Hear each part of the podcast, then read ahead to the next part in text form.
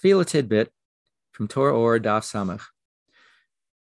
On this daf, there's a general thing that we can think about during davening, and that is that on this daf, the Alter Rebbe is discussing the concept of the essence of Hashem, the Ein Sof himself, and how that's far removed from any emanation, any kind of creation or aspect of Hashem.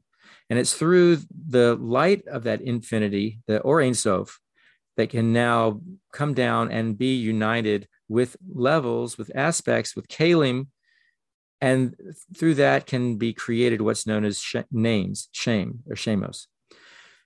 And as, so, as far as davening is concerned, we have a process by we we should start down at the very bottom of just recognition.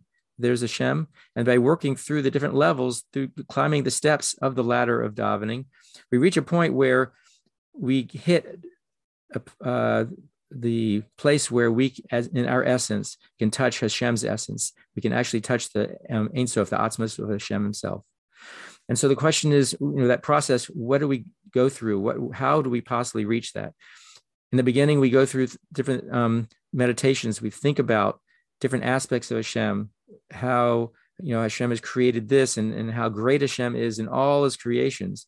And we reach the levels through Pesukei de Zimra up through Shema, where we talk about Hashem's oneness, where we then sort of shift gears and we now are, are not just thinking about Hashem as as, uh, aspects, but now with through all that amazing, amazing creation and the the complete, shall we say, the the wow of of how vast and how amazing Hashem's creations are, that creates inside of us an inner desire, a strong desire to then cleave to Hashem's essence the, the source of it all, and leave everything else behind and only connect to Hashem himself. As the Alter Rebbe, um, famous statement that he wants only, he says, I want only you. I don't want anything else. I don't want your Gan Eden. I don't want um, any other spiritual level, just you alone. And, and that's how we, and we reach to at the very top. Now, the question is though, that as we're thinking about things and meditating about things, it says that Hashem in his essence uh, the expression is tefisa beklal, that we no thought can touch Hashem in His essence. So how is it possible to do so?